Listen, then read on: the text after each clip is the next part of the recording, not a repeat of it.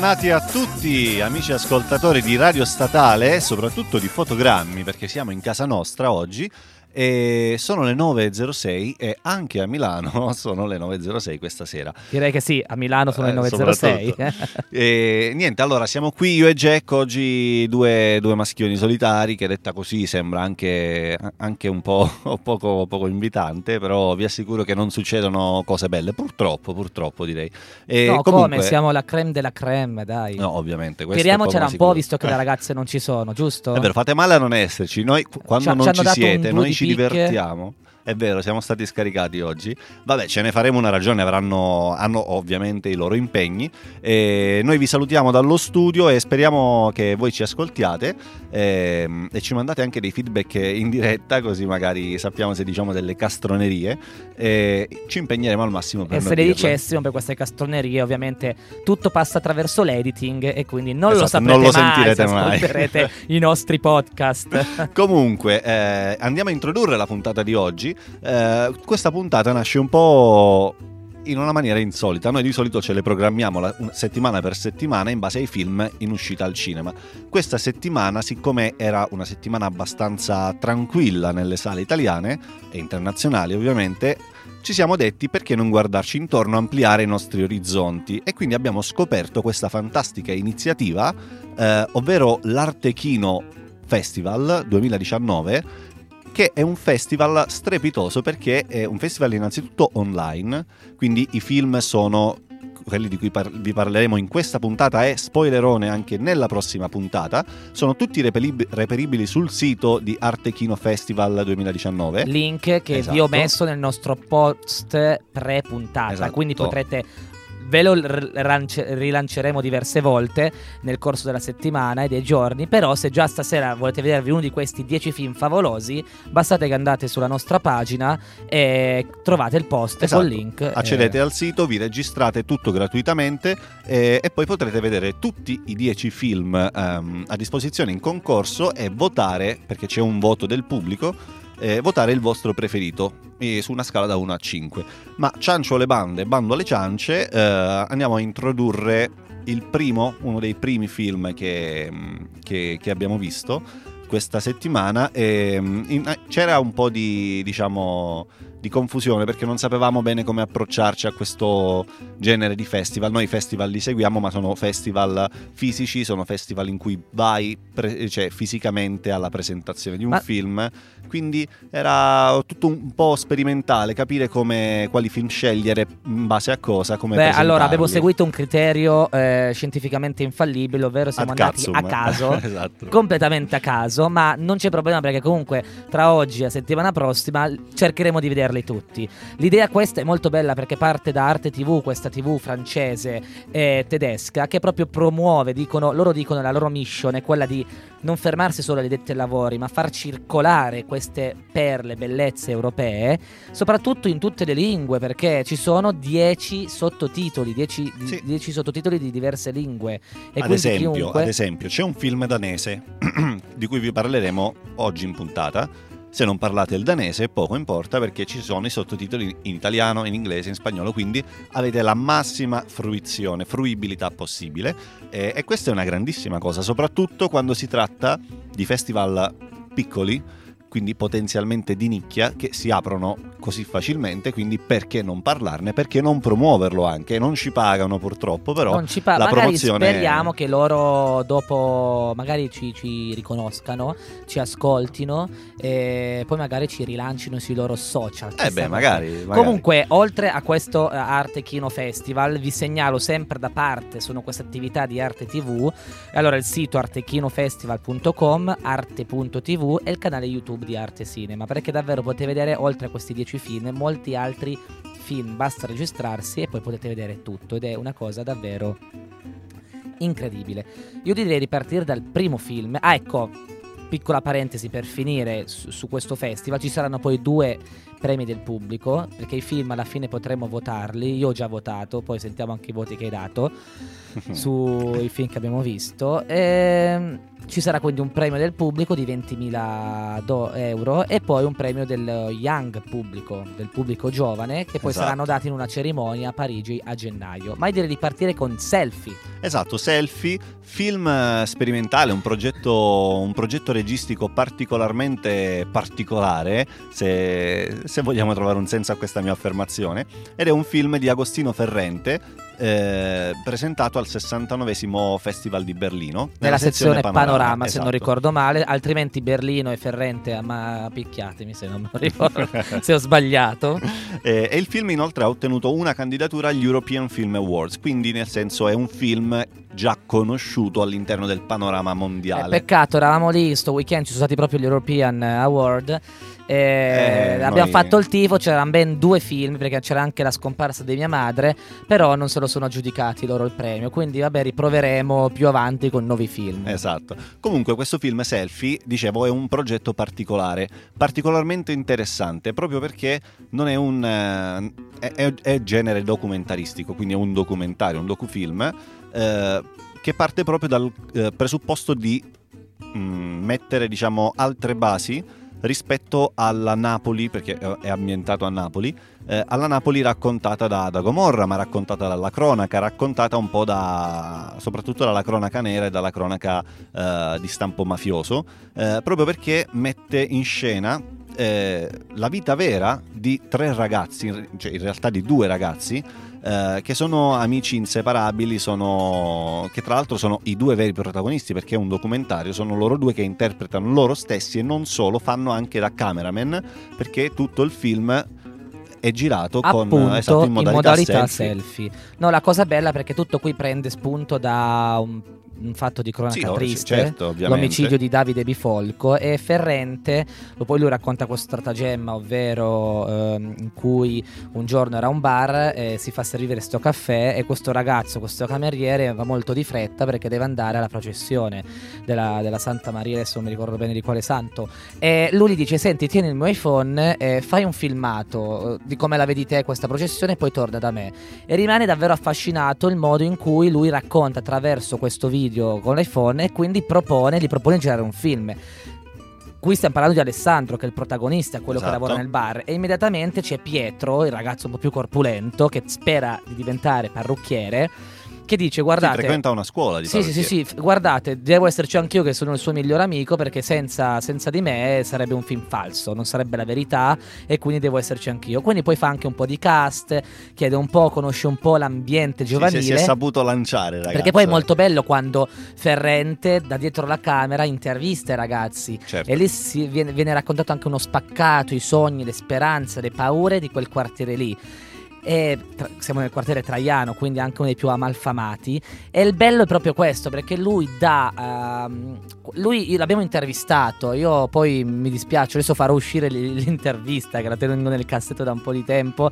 Quindi questa è l'occasione anche per riesumarla e farvela sentire nelle prossime settimane.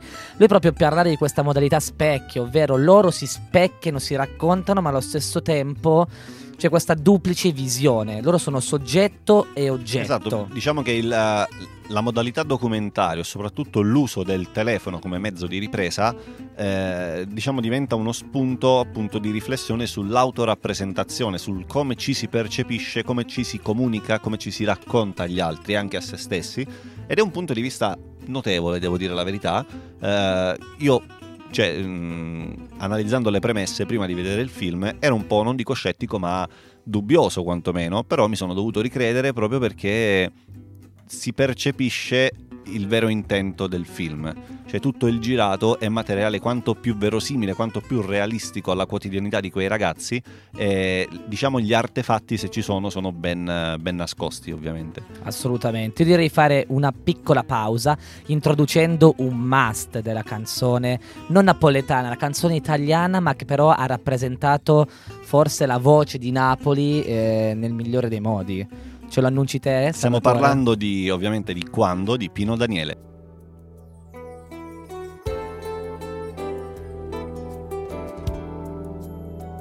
Tu dimmi quando, quando, dove sono i tuoi occhi la tua bocca. Forse in Africa che importa. Tu dimmi quando,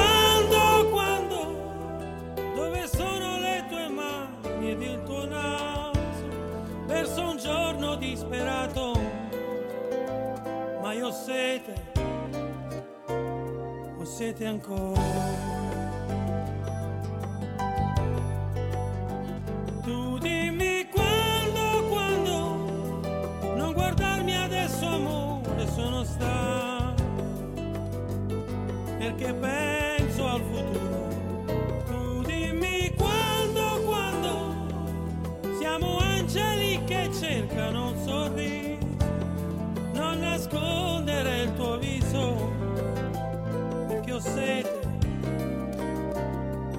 ancora ancora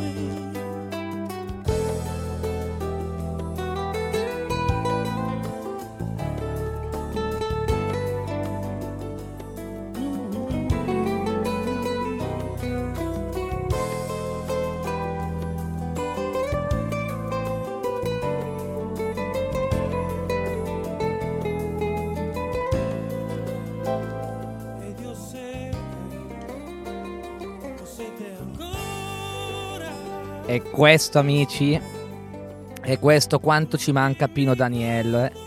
Davvero tanto ci manca.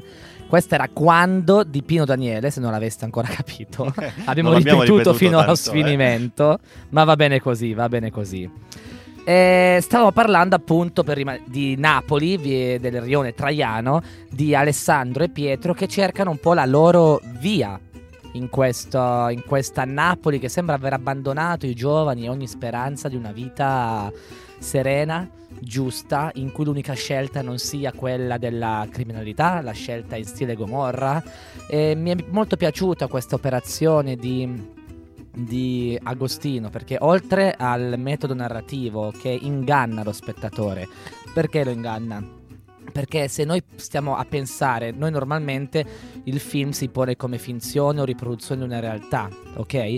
La parola documentario si avvicina alla verità, cioè tenta di spiegarti la verità togliendo magari quell'elemento di finzione, ma l- anche il documentario alla fine in un certo senso è ricostruito perché c'è una sceneggiatura, c'è un regista che decide dove puntare la camera, cosa filmare, in che modo filmarlo e poi in che modo montarlo. Qui sembrano totalmente abbattute queste decisioni, questo processo selettivo da parte del regista, in quanto dà in mano un oggetto di uso comune che si trova in tasca, quindi quasi anche l'idea che si possa fare davvero un cinema documentaristico immediato e reale, reale, reale. Poi questa, diciamo, fantasia viene un po' smontata, giustamente, perché eh, Agostino, quando gli ho parlato, mi ha detto chiaramente: eh, no, non è che io gli ho detto tenete il telefono e andate liberi, poi vi monto io il film. Sì, beh, non sarebbe stato ovviamente fattibile una cosa del No, genere. perché gli manca comunque a questi ragazzi, manca loro la cultura cinematografica, il linguaggio cinematografico. Quindi anche qui alla fine questa sensazione di realtà che è fantastica, l'ennesima ponte- potenza, perché tu vedi proprio i personaggi che parlano in camera, che si riprendono.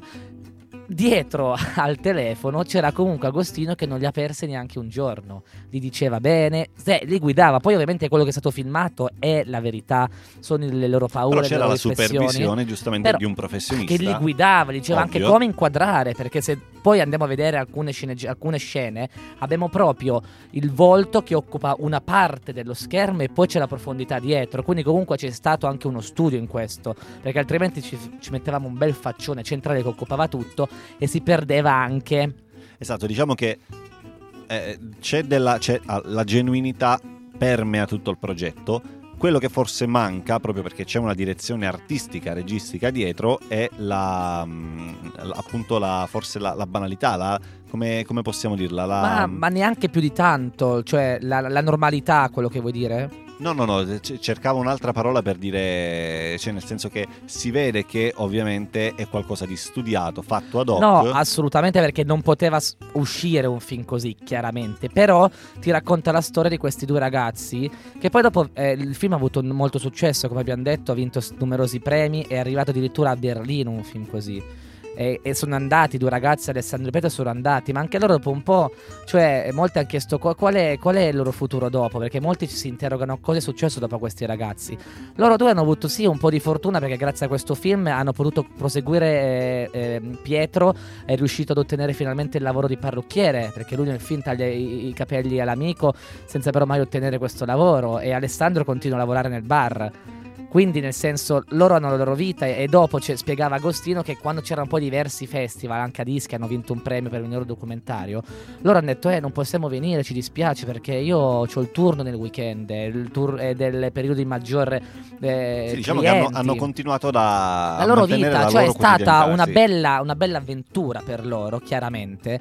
Però non sono attori, non, diventer- non diventeranno divi del cinema. Perché è giusto così. La cosa un po' triste, che lascia un po' di malinconia, è che come si accende una luce, questo faro su quest'angolo di società, poi è difficile mantenerla. La speranza è che, essendo stato pro- eh, realizzato con i fondi e la partecipazione del MIUR, che è l'istituto e il Ministero del- Dell'istruzione. dell'istruzione, e quindi verrà proiettato e speriamo sia stato già proiettato in molte scuole, co- cioè serve a questa sensibilizzazione perché eh, Napoli è il sud, non è Gomorra, non è Suburra, e non è tutte queste serie. Sì, quantomeno non è solo quello. Cioè, Non è solo quello, può c'è essere gente rappresentato in maniera Perché poi diversa. qui c'è anche una bella scelta, la scelta tra il bene e il male, perché per loro la cosa più semplice è diventare i, i pali e poi gli spaccini de- della mafia.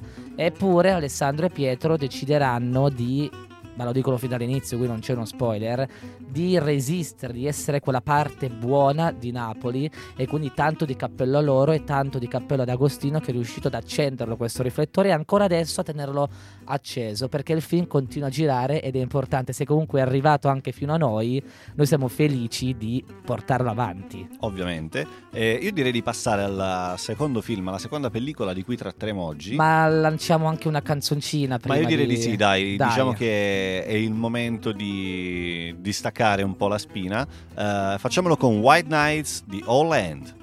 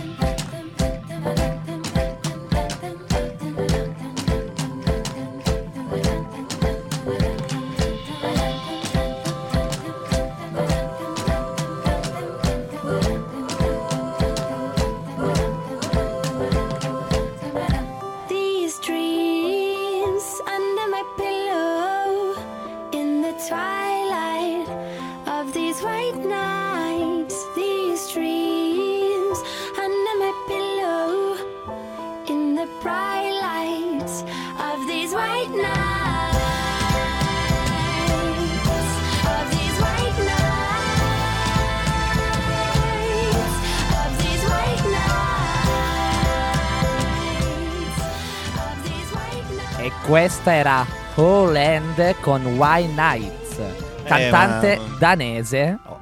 Ovviamente, perché stiamo per parlare di un film danese, ma io vorrei aggiungere, ma magari White Nights, qui non, cala un- non cade un fiocco di neve, forse manco a Ma io ho visto che tra qualche giorno davano neve a Milano, ma non so se era fre- tipo il ghiacciolino per il freddo Sì, o il il ghiacciolino freddo. della neve. Ma magari, ma, mag- ma magari. Ma magari. Esatto. ehm, Allora, parliamo del prossimo film che appena ho visto Salvatore mi dice allora non vorrei azzardare ma io direi capolavoro. No, no, no, no, aspetta, aspetta, aspetta. Io ho detto non direi capolavoro, ma, Ma- bombissimo. Ah, Cioè, ok, proprio- vabbè, ok. proprio perché ok. Non parlare- ti stavo ascoltando bene. Esatto, grazie. Eh, no, dico, parlare di capolavoro è sempre cioè, impegnativo, persino quando si parla di grandi registi di- del calibro di chi sappiamo noi.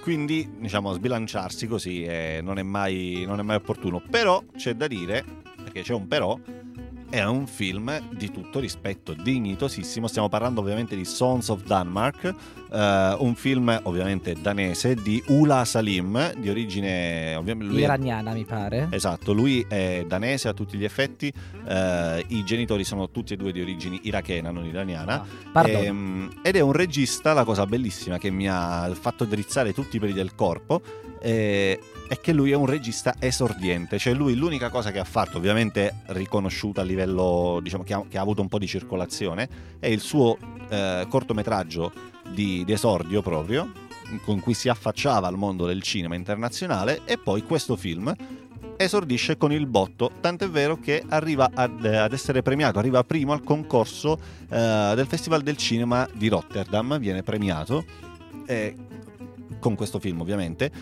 meritatissimo, proprio perché eh, adesso ve ne parleremo, è un progetto che mh, nasce da delle, mh, nasce da delle basi un po' che sono terreno comune, cioè mh, parla più o meno, non dico di cronaca, ma di attualità, è molto attuale come È temi. Assolutamente Esatto. attuale. Con la... Parla proprio di. dei- Parla di immigrazione, parla di odio razziale, parla di radicalismi da entrambe le parti, eh, da- da- dalla parte dei nazionalisti, dalla parte dei radicalisti religiosi, dalla parte di chi si astiene addirittura, e tutto ciò riportato in uno scenario futuristico, ma nemmeno più di tanto perché è a una distanza di sei anni. Esatto, Siamo una nel Copenaghen del 2028, 25, mi 2025. pare. 25. E, e quindi nemmeno così tanto in là, però Copenaghen, la Danimarca in generale sembra proiettata in questo eh, tumulto generale, in questo caos che, che la permea, che regna sovrana e, e- e tutti i valori della, diciamo, i valori sociali del quieto vivere del, se- sembrano spariti,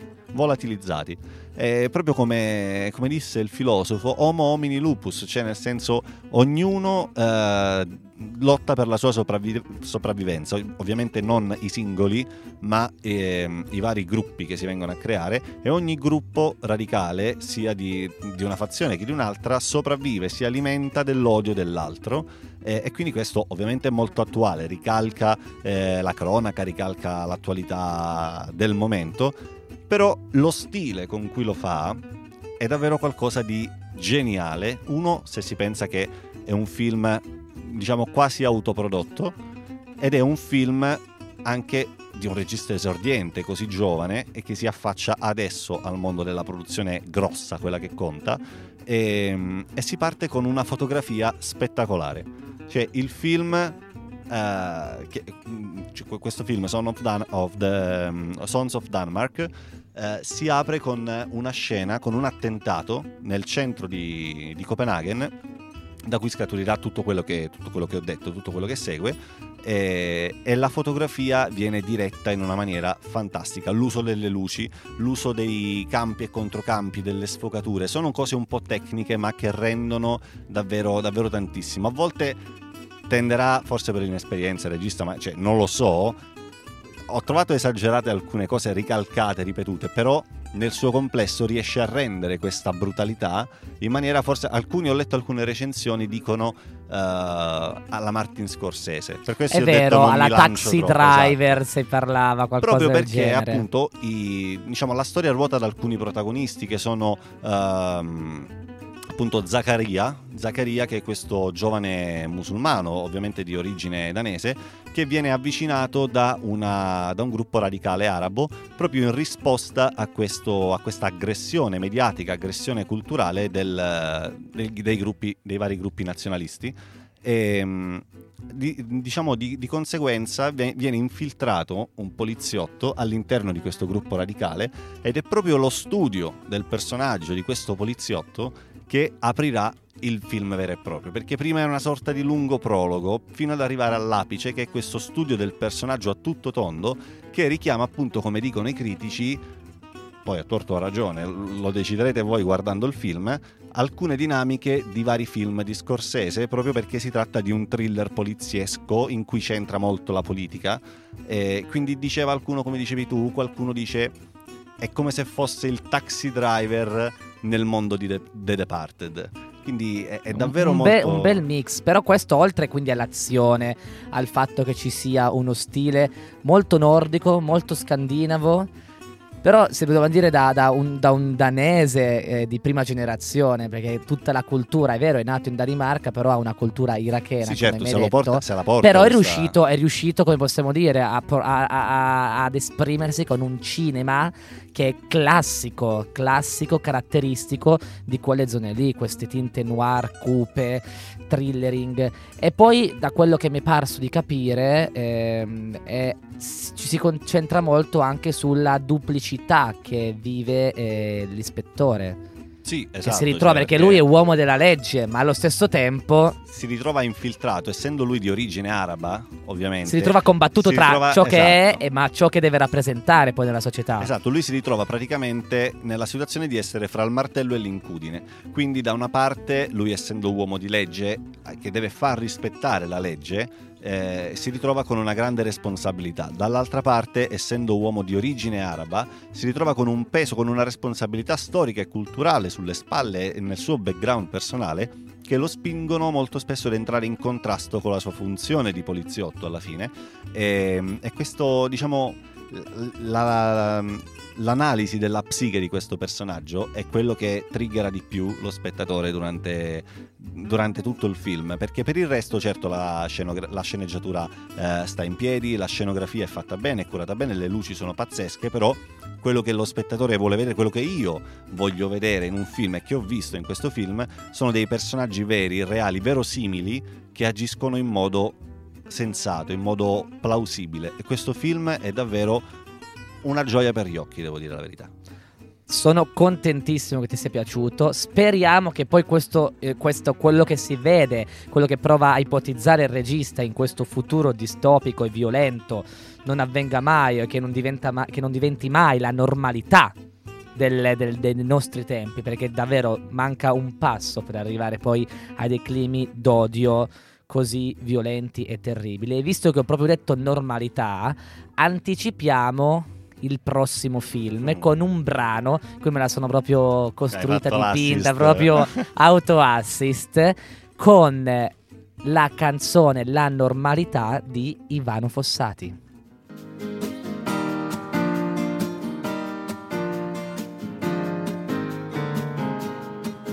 Io ti immagino, amore mio, come una strada sempre tutta nuova nella mia vita ordinaria non ci avevo riflettuto ancora. Hai fatto ingresso nei miei giorni come l'uragano e mi fa bene scaraventarmi dentro alla vita per mano con te. Ma se è tutto un maledetto imbroglio, l'amore dove niente appare come è all'esistenza di tutti i giorni non ci si può abituare. Nessuna strada tranne una corre verso casa e lo farà per sempre. Allora niente dolore, ma forse poco amore, è la normalità. Ma tu li ricordi i nostri anni? Tempi delle stelle in fondo agli occhi. Il vento soffia più sicuro adesso. Io sono sempre al mio posto, alleato con te, è la normalità.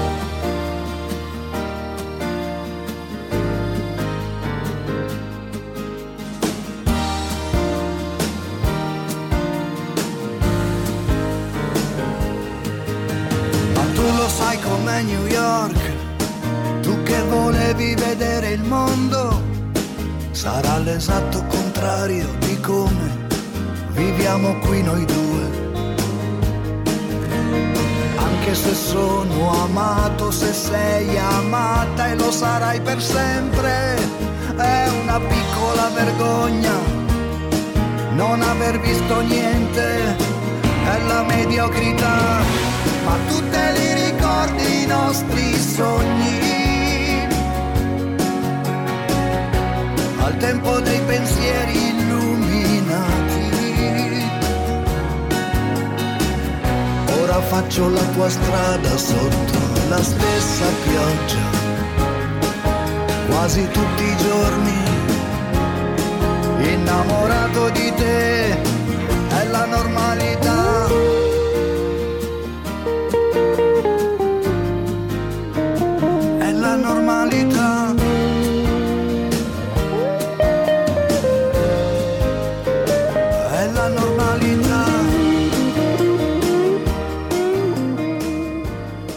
La normalità di Ivano Fossati, mamma mia che canzoni. Oggi vi stiamo proprio deliziando le orecchiette con uh, delle canzoni davvero, eh? Sì, perché è stato un po' difficile poi alla fine trovare delle colonne sonore da questi film, perché essendo indipendenti chiaramente per o comunque a basso budget, per risparmiare un po' di soldi, visto esatto. che i esatto. budget sono bassi, non posso andare a comprare i diritti di canzoni famosi. Esatto, io mi immagino tipo il, incubo, il produttore, il produttore colonne sonore copyright free su, Sì, o se no, vieni tu, componimi un pezzo e via, cioè è così che funziona alla fine. Ma è giusto che sia così. Quindi sì, noi abbiamo trovato diverse agganci per farvi ascoltare comunque dei pezzoli tra esatto, Pino Daniele ci sta, ci sta. e Ivano Anche perché cioè, oh, eh, non vi potete lamentare, non è che vi abbiamo messo delle cose da niente, cioè stiamo parlando comunque di pezzi forti.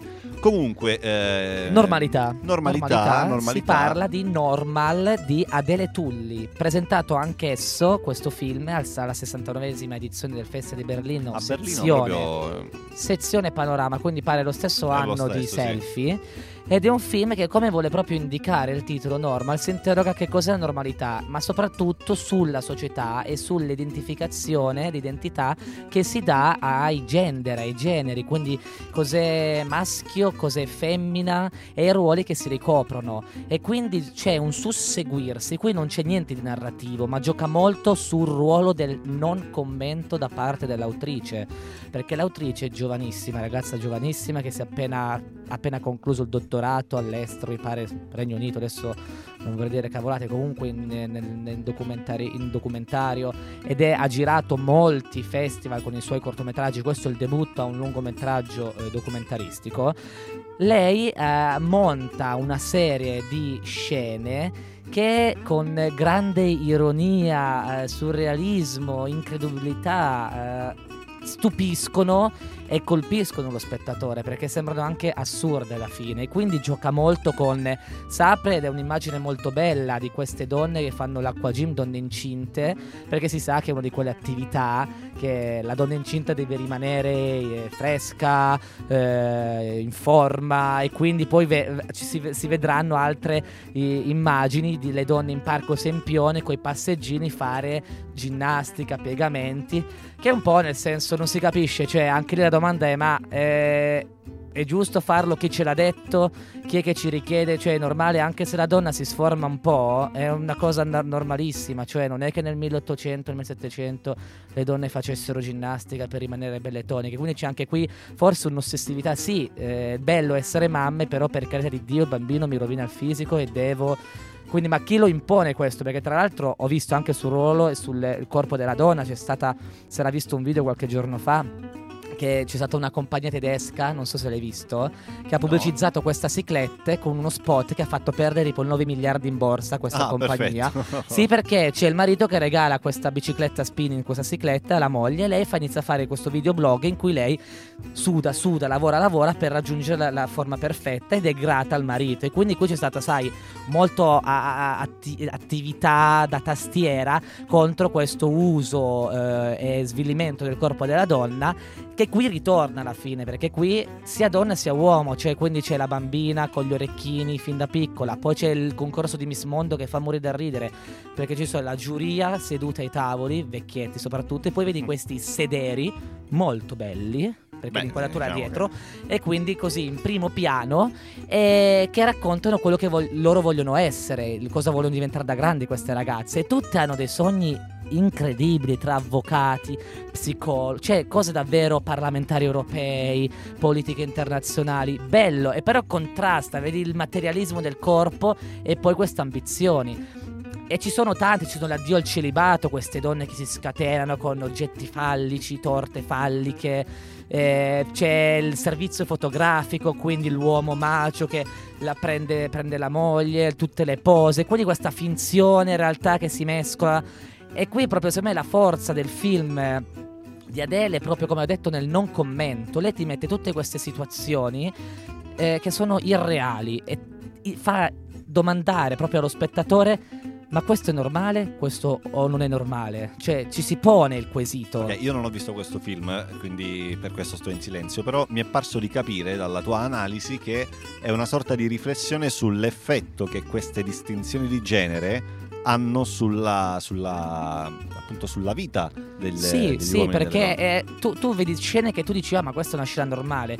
Però montate in quel modo lì accostate a diverse situazioni tu dici cavolo è assurdo c'era il discorso di una donna un gruppo donna anziana un gruppo di giovani spose che diceva non dovete dimenticare di coccolare il vostro marito di non trascurare il marito che sembrano discorsi da medioevo eppure vengono ancora fatti in un ambiente totalmente normale e accettato.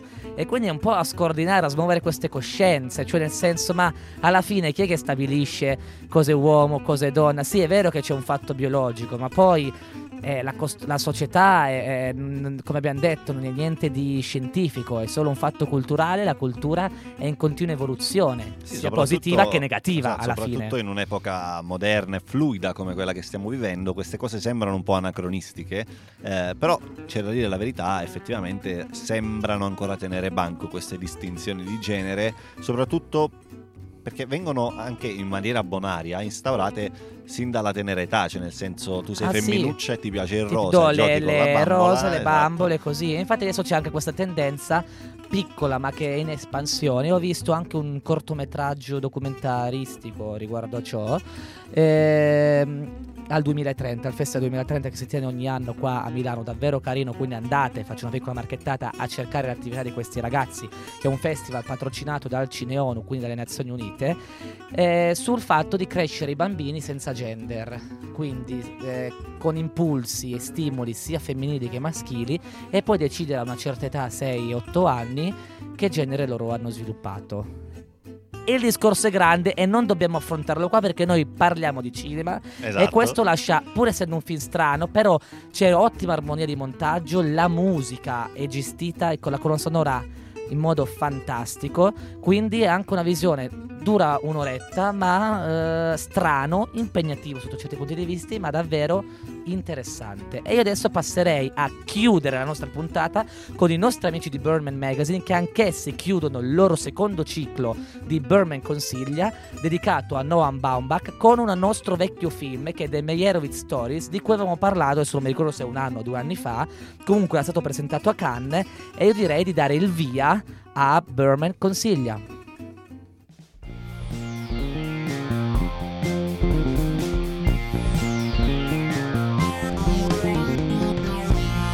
Bentrovati a Birdman Consiglia, sono Mattia Napoli di Birdman Magazine e anche per questa settimana vi parlerò per l'ultima volta di Noah Baumbach, regista di Storia di un matrimonio, dal 6 dicembre disponibile su Netflix Italia. Questa puntata sarà dedicata al precedente film dell'autore newyorkese, nonché primo ad essere distribuito per la piattaforma streaming, The Meyerowitz Stories. Presentato nel 2017 al Festival di Cannes, si rese protagonista delle polemiche conseguenti alla decisione del festival di escludere i film Netflix dal concorso ufficiale per gli anni successivi. Ed è un vero peccato che The Meyerowitz Stories sia ricordato principalmente per questo infelice episodio, perché ci troviamo di fronte a una delle prove più equilibrate e meglio riuscite di Baumbach. Protagonista del film la famiglia Meyerowitz, riunita in occasione di una retrospettiva dedicata alle opere del patriarca Harold, scultore dalla fama mai totalmente affermata, interpretato da Dustin Hoffman. I tre figli di Harold, Danny, Jean e Matthew, sono segnati dal tiranneggiamento di un padre egocentrico e assente, incapace di vederli oltre a una proiezione dei suoi desideri da artista fallito. Danny, il figlio maggiore,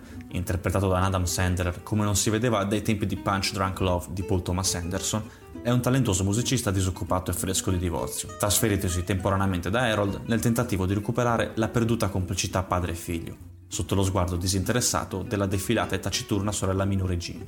Come nelle classiche famiglie borghesi protagoniste del cinema di Baumbach, l'abuso di Harold è psicologico, fatto di continue vessazioni mascherate da complimenti e confronti impietosi con l'amato figlio di mezzo Matthew, interpretato da Ben Stiller, consulente finanziario del successo, anche lui però incapace di sottrarsi dalla morsa psicologica opprimente del padre. Negli splendidi scambi tra i protagonisti del film, emerge con chiarezza l'incomunicabilità di una famiglia incapace di ascoltarsi a vicenda. Bambach ha affinato negli anni l'arte della scrittura dei dialoghi e con i Meyerowitz ne raggiunge lo zenith, in quelli che sono gli scambi verbali più realistici del cinema americano contemporaneo una successione continua di ripetizioni, soliloqui mascherati da risposte e profusione di frasi fatte. Ritorna al tema del conflitto generazionale, con tre figli in preda a un passato opprimente da cui sono incapaci di ribellarsi e andare avanti, in una successione di tentativi di risoluzione inconcludenti. Nei singoli capitoli in cui è diviso il film, ogni scena madre è disattesa o finisce in una completa farsa. Rimane quella positiva rassegnazione verso l'incertezza del futuro,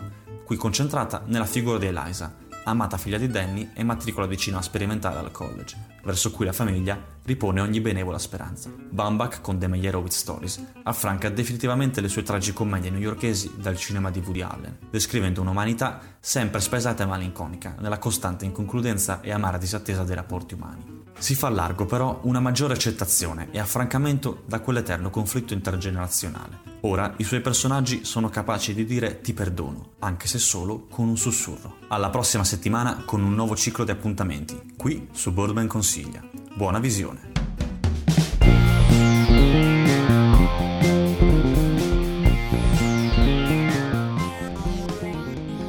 grazie ai nostri amici di Birdman che ci augurano ogni settimana buona visione e noi li ringraziamo proprio perché ci danno degli spunti per, eh, appunto, per ampliare il nostro... Sì, sempre, eh? poi Noam Bambach come l'ho detto e tu l'hai ricordato anche settimana scorsa. Sì, è un po' il tuo... Il mio feticcio. Cioè, il top, il top del cinema indipendente americano. E visto che loro hanno dato le loro buone visioni, diamo noi le nostre buone visioni esatto, al i nostri cinema. consigli di fotogrammi per il cinema. Eh, la, la, settimana che viene, anzi, dal C'è 12 dicembre. qualche titolo settimana. molto Sì, interessante. sì, sì, qualcosa che ci ha stuzzicato un po', no? Eh, innanzitutto partirei con Che fine ha fatto Bernadette di eh, Richard Linklater poi abbiamo Dio e Donna e si chiama Petrugna, finché comunque ha conquistato una commedia che ha conquistato il Festival di Berlino e quindi è da vedere assolutamente. Io ieri sono incappato nel trailer e se il trailer è già così bello, il film non può essere da meno.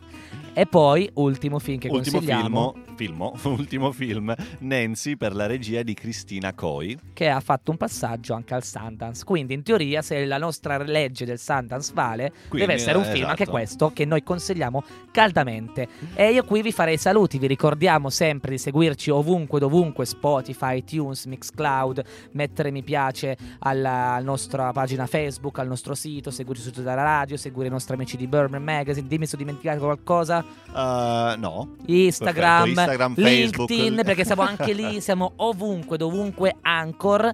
E quindi vi auguriamo una buona settimana. Andate su Arte Kino Festival a godervi film. Ci ritroviamo la prossima con la seconda tranche di film da questo meraviglioso festival. E vi auguriamo una buona settimana e viva il cinema! Viva il cinema!